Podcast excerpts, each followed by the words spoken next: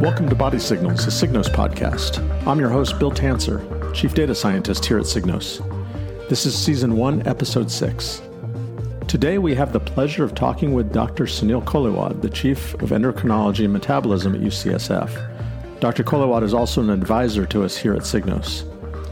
On today's first part of our two part series, we're going to talk about why diets only work temporarily, the battles that we wage with our own bodies when we try to lose weight too quickly, and why incremental changes in feedback loops provide the key to lasting weight loss. The statements and opinions expressed by Dr. Koliwad on today's show are intended for educational purposes only and are not intended as medical advice. No doctor patient relationship is established by Dr. Koliwad's participation in today's show. If you have specific questions about your own health, you should consult with your physician or healthcare professional. I'm Bill Tancer, and today we are thrilled to have Dr. Suneil Koliwad with us. Dr. Koliwad is an associate professor of medicine and chief of the Division of Endocrinology and Metabolism at UCSF. He's got a PhD in molecular physiology, an MD from Baylor, He's a board endocrinologist and internist and leads the Koliwad Lab at UCSF, which studies the intersection of nutrition, immunity, and metabolic health. Dr. Koliwad is also on the Signos Scientific Advisory Board. Dr. Koliwad, welcome to our show. Thanks a lot, Bill. I really appreciate the chance.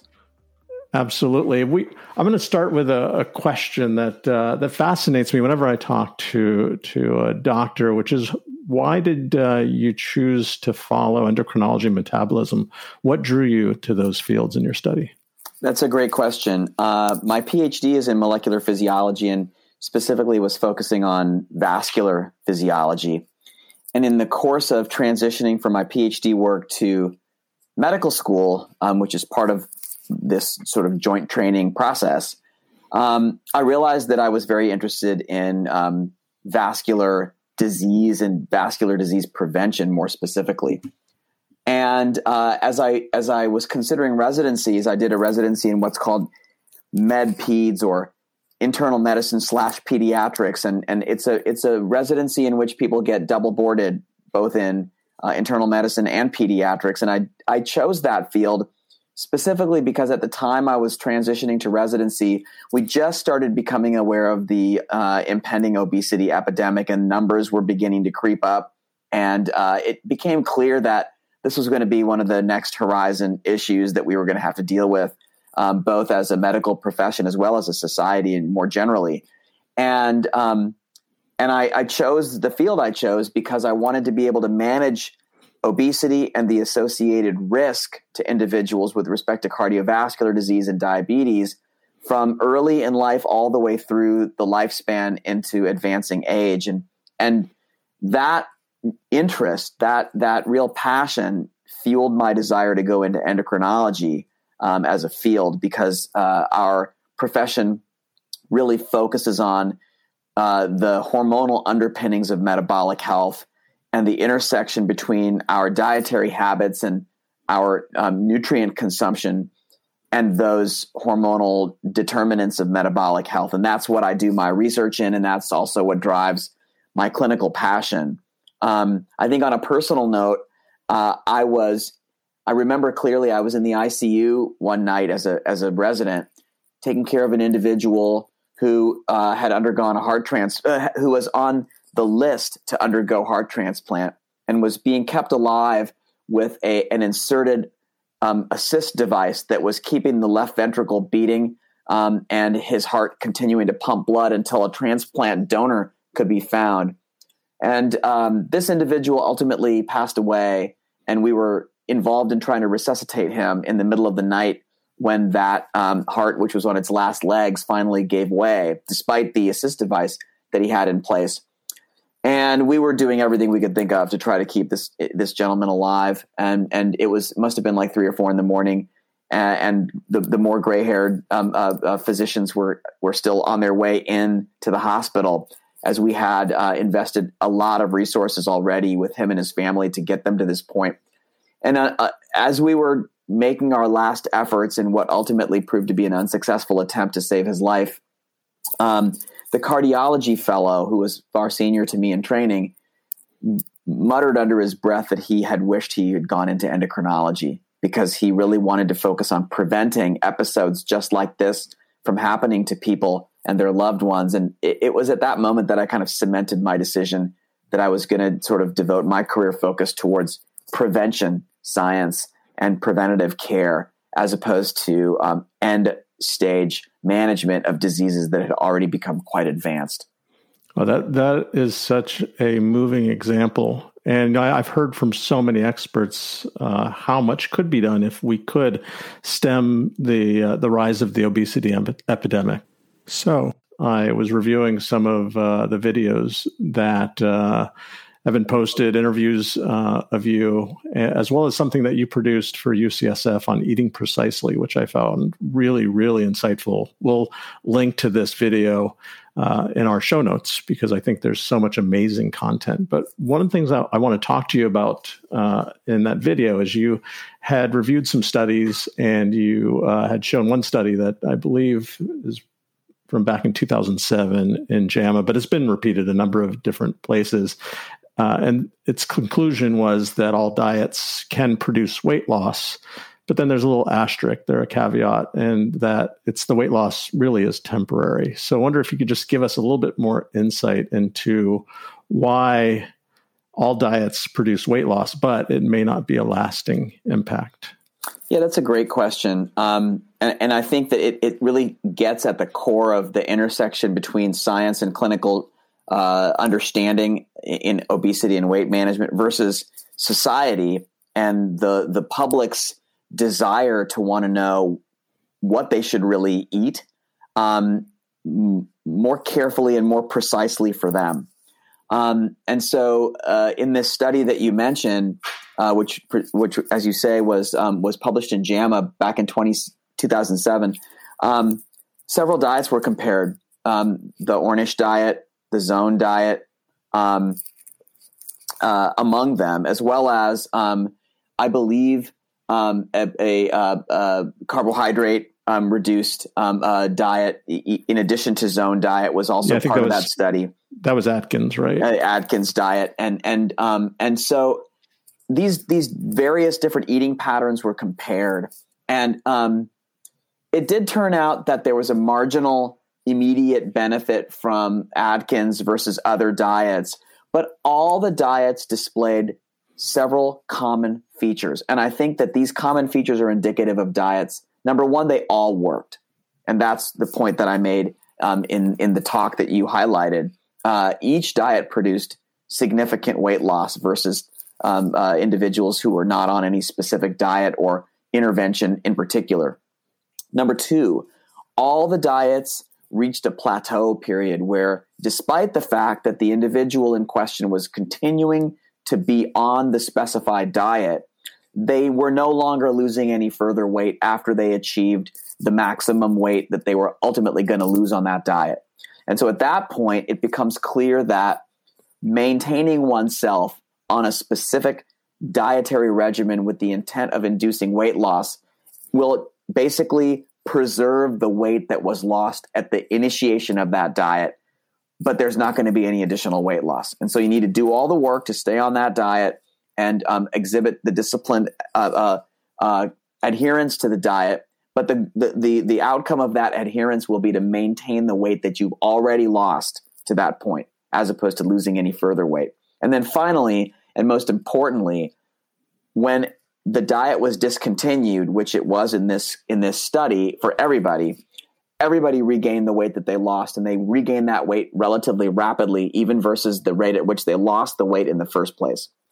And that last bit, I think, is really the important thing about what's at the root of your question. I can help anybody lose weight. Um, and I think most physicians and most weight loss programs can achieve some weight loss for individuals who are interested in, in, in, in losing weight. Keeping the weight off is the problem because our bodies have a fundamental inability at the level of the brain and the core neurons that are tasked with balancing energy um, from dissociating or distinguishing weight loss that's volitional and intended with unintentional weight loss, such as might occur during starvation. And we have literally hundreds of thousands of evolutionary years put into our um, our makeup that prevents us from losing substantial weight through starvation. And so as soon as we lose a little bit of weight in, in the modern world because we're trying to, our body kicks in several compensatory mechanisms that are intended to stave off further weight loss so that we can keep ourselves alive because the, the, the, the body is tricked into thinking that we must be under some sort of starvation um, uh, a regime uh, with an unavailability of food being the, the, the factor that is determining why we're losing the weight, and then uh, uh, various physiological mechanisms kick in that keep further weight from coming off. And in the context of a diet, when you stop the diet, all of those compensatory mechanisms are what fuel the rise in body weight back to to normal levels in a very very rapid fashion. And, and so the mechanisms for that happening, I, I, think a lot of us have heard of the um, the slowdown in our metabolism when we diet. Is that one of the mechanisms of the body trying to preserve itself in what it perceives to be starvation? That's exactly right. So, um, so in a very simplified way, and we can get into some of the details, um, uh, you know, uh, around the edges of this, but in a very simplified way the core elements that dictate body weight homeostasis include uh, neurons that are involved in setting hunger and satiety thresholds, and neurons in the brain that are involved in top down um, uh, uh, neurovascular control of the rate at which we burn calories. And we call that rate at which we burn calories fundamentally um, our so called basal metabolic rate and the basal metabolic rate, as well as our desire to engage in um, in uh, uh, in in subconscious movements. We call it fidgeting, for example. The rate at which people do things like that are actually different from person to person, as well as, of course, the rate at which we engage in physical activity that we are aware of. All of those things um, add up to uh, producing your total energy expenditure. The basal metabolic rate, as well as the total energy expenditure, are a function of neuronal pathways that dictate those things. Our, dry, our desire to get up and move around, that's not the same for all people. Some people are very happy being quite still for a long, long period of time. Some people are, get really restless when they're still for a short period of time. Those people have different levels of physical activity throughout the day, even if they're not actually planning physical activities that we think of as quote unquote exercise. And in addition to that, people's basal heart rate, um, the rate at which their their muscles are firing um, uh, at, their basal rate, and the rate at which uh, we actually burn energy as heat in our adipose tissue or fat tissue. Those are all also different um, uh, from person to person. But when our brain perceives that we might be starving, which it is tricked into doing when we try to lose weight, a lot of those elements that dictate our total energy expenditure slow down. Basal metabolic rate slows down, our body temperature actually falls uh, uh, somewhat, the rate at which we twitch and and um, and uh, uh, engage in um, in fidgeting type activities also slows down. Um, in fact, you can look at one um, really uh, extreme example of this, which you see in people with forms of anorexia or bulimia, where they withhold food for for um, you know uh, distinct purposes that uh, that come from uh, cognitive and um, other neurobehavioral uh, problems associated with um, their perception of body weight, conscious perception of body weight. And in response to chronic withholding of calories, in addition to slowing heart rate, in addition to reduced uh, core body temperature, people with those kind of conditions even have growth of of hair on their extremities um, because there's an evolutionary c- compensation suggesting that people who are starving might actually also be cold or exposed to the elements. And so our bodies have a tremendous capacity to try to compensate for what we view to be environmental uh, danger signals. And loss of body weight is one of the most evolutionarily conserved danger signals that we can think of. Um, and so we have a, a, layer upon layer of these compensatory physiological mechanisms that when we're trying to diet, thwart our efforts to keep the weight off. So we're actually working against ourselves when we're actually we working engage. against ourselves. You got it. That's right. Yeah. One of the best examples I've seen of this phenomenon was was actually uh, showed up in in the journal Obesity, where they studied the TV show The Biggest Loser, hit show, amazing show, so inspiring to see people that were obese and in some cases morbidly obese lose a lot of weight through a very regimented exercise program and through calorie restriction. I think was the primary method that right. they used to help these people lose weight the study showed that the 14 contestants that were studied, they studied uh, them uh, through the actual filming and then follow up at six years. And they found that when the show started to air at the beginning, the uh, weight averaged for all these 14 contestants at 328 pounds. By the end of filming, they were down to 200 pounds. Six years later, the average weight was 290 pounds. So they had gained back almost all of that weight they lost, which I think that illustrates what uh, what you're you're telling us, which is there's this uh, connection between the brain and and uh, our metabolic rate, the way that the body preserves itself in in light of us trying to make a positive change in losing weight, and that can actually and probably will, based on all the data, work to our detriment and cause us to gain weight back.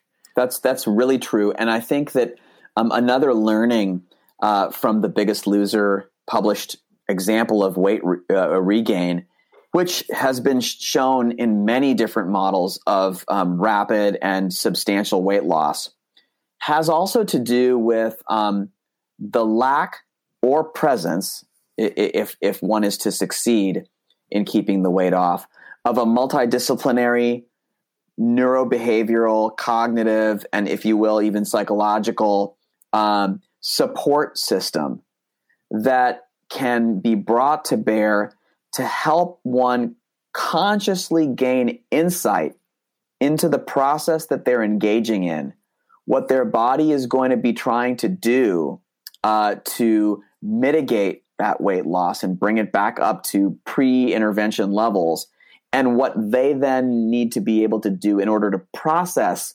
that shifting of body weight as it happens, understand and uh, make sense of it so that they can engage in some behavioral changes that are more sustainable in order to keep as much of that weight off as they can. Um, and so every time you look at a weight loss program or a dietary program that doesn't have that associated support component um, uh, along with it, there's a vulnerability um, in that model to weight regain. And you can even see this in p- patients who undergo bariatric surgery, for example. Um, you think that if you actually redo the plumbing in, in an individual's um, GI system, that that would really prevent any possibility of weight regain because the anatomy is fundamentally changed in a way that favors weight loss in individuals um, who undergo those kind of procedures. But even there, you do see a lot of weight regain over time. And so even though people cannot tolerate eating large large amounts of food at one sitting because either their stomach size has been reduced or a sleeve has been inserted um, uh, into the system um, at the level um, of um, the stomach and below, um, or other types of um, redoing of the anatomy have been instituted, people will eat more frequent small meals and and really shift their behaviors around eating quite substantially. And in conjunction with that, they will regain the weight. Neurobehavioral uh, counseling, support, um, and um, insight are very helpful in allowing people to prevent that weight regain. And that's true for just about every diet. I think the only other thing that really is quite relevant in, in the biggest loser example is that the more weight you lose rapidly, which a person will um, undergo if they withhold calories substantially from themselves, like was done in the Biggest Loser competition, uh, the shock to the system and that that compensatory triggering of responses to regain the weight is much more profound. People who lose the weight more slowly and more gradually allow their hormonal system and these compensatory mechanisms in their brains, more fundamentally, to adapt to the weight loss and reset what their um, body and brain perceive to be the new normal um, in a way that is much less shocking to their system and less likely to trigger these compensatory responses. And so I try to tell my patients um, that it's not about how much weight you lose, it's really about how slowly you lose it. And the slower, if you're willing to be patient and, and work together with somebody like me to do it, um, is actually much more sustainable. And once people understand that, they don't get anxious about not seeing the weight come off. And that lack of anxiety with not seeing the weight come off pays a lot of dividends later because they don't regain the weight as fast. It sounds like we're not only battling our own bodies, but in, in, a way, we're also battling as consumers. And I think many listeners to this show probably also waging this battle. All the marketing that's coming to us in our inbox, on TV, about these different dieting programs that promise these quick results when maybe it's the more gradual uh, change or even the lifestyle change versus a temporary solution is the way to go. I have my my own insight in terms of the biggest loser in my first book, Click. I was studying a sample of 10 million internet users and how they searched the internet. And one of my fascinations was people searching for diets. And the peak for diet searches always happen on January 1st. Yeah, right. And that peak lasts for five days. By January 6th, the peak had pretty much dropped by 50, 60%. The low point of the year was always the same day. Wonder if you can guess what that low point was. Boy, um, that's interesting. The low point, uh, I, yeah, I would. The I would one guess, day of the year. Uh, let's see the the day after Thanksgiving or the day so close so close Thanksgiving itself. Thanksgiving itself. Okay. Yeah. That that changed when Biggest Loser started airing their season finale the week of Thanksgiving. Huh. That's so and that the entire time that Biggest Loser uh, was airing during that week, uh, Thanksgiving Day was one of the top search days. It shows you just how powerful marketing can be. Absolutely in influencing behavior. So uh, I think the summary here is we're battling ourselves, but we're also battling all the messages we're receiving in terms of how we can make these changes. I agree completely. I mean, I, I think, you know, one of the reasons why people want to lose weight in the beginning, in the first place, is because they want to look a certain way. And, um, you know, they want to, they want to be a version of what they think optimal you know, uh, uh, being should should look like, as opposed should as opposed to what an optimal feeling should feel like in terms of uh, you know uh, what health is. Um, tying health to physical appearance has been something in the marketing um, and in our mass media for a long, long time, and hopefully we're starting to change uh, our views of, of, of what's normal and, and what's inclusive and, and what's therefore desirable. Um, uh, right now in a dynamic way, um, and we're we're sort of in flux right now. And I think it's very positive changes. But traditionally, this idea of what you should look like has been a very powerful signal that motivates people to um, both try to lose weight and also to engage in um, behaviors associated with the anxiety co- that comes from the inability to lose weight. Um, and you know both are both are quite um, potentially detrimental to people. You know, um, one of the one of the the thought processes that I ask my patients to engage in when they are uh, disappointed with their lack of weight loss, which also happens in addition to regain, just the inability to lose the weight in, that they want to lose quickly simply by trying something along with me. Um, I ask them to, to tell me how long it took them to get to the weight that they're at. And usually it's about a 10 to 20 year process, depending on how old the person is. And so um, I, I, I tell them that that if their weight has been stable, therefore, then for the last year, while they're diligently trying to do many healthy um, interventions, um, that is another five or another 10 or another 25 pounds that they would have gained during that year had they not been engaging in these better behaviors. And um, that would have been another five pounds in the next 20 years of, of, of weight gain along the same continuum that they would absolutely experience if they didn't do the interventions that they were now engaged in. And I think sometimes when you put it in that different light, people become really positive about about things. And you know, weight on the scale is a really tough measure of success because of all these physiological elements that are are meant to um, stave off weight loss. Uh, it's really hard for people to know and see right now today what impact is all this work that I'm putting in actually having. I don't look any different. I don't see myself as being different in the mirror when I look, and even when I put myself on the scale, it says I'm the same weight. So I don't see that I'm doing anything beneficial for myself, and many people quit their efforts because of that. And my uh, my goal as a clinician and, and somebody who who you know is really interested in this area is to convince patients that what they're doing is the right thing and it is benefiting them, even if they can't see it in these traditional ways. And I use laboratory evaluations and many other tools to help them gain insight into the benefits they're providing for themselves. But in the end, uh, they do have to trust in what I'm teaching them and what we're working on together to believe in the fact that healthy behaviors and healthy nutrition is beneficial, even if these crude markers that's, that, that the mass media tell us we need to be looking at don't seem to show uh, the changes that they initially wanted when they came into it. And when your patients do see the change that they wanted, I'm assuming that uh, your advice to them, and this this is lifelong change that I'm advising changes I'm advising you to make to your your uh, your eating patterns, to your exercise.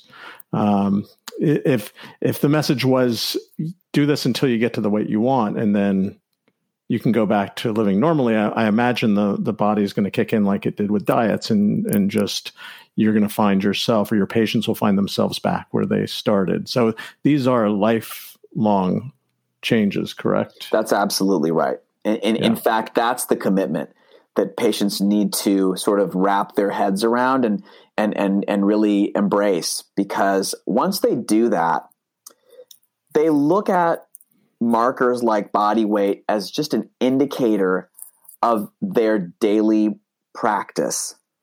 And it's that daily practice and the small habits that go along with creating that daily practice that we want to really focus on um, making sustainable so that those small changes, which additively um, can have a huge impact, are actually maintained for the duration of that person's life from that point forward. Because it's only over that long time horizon that all of these really helpful behaviors, including patterns of nutrient consumption, exert their effect.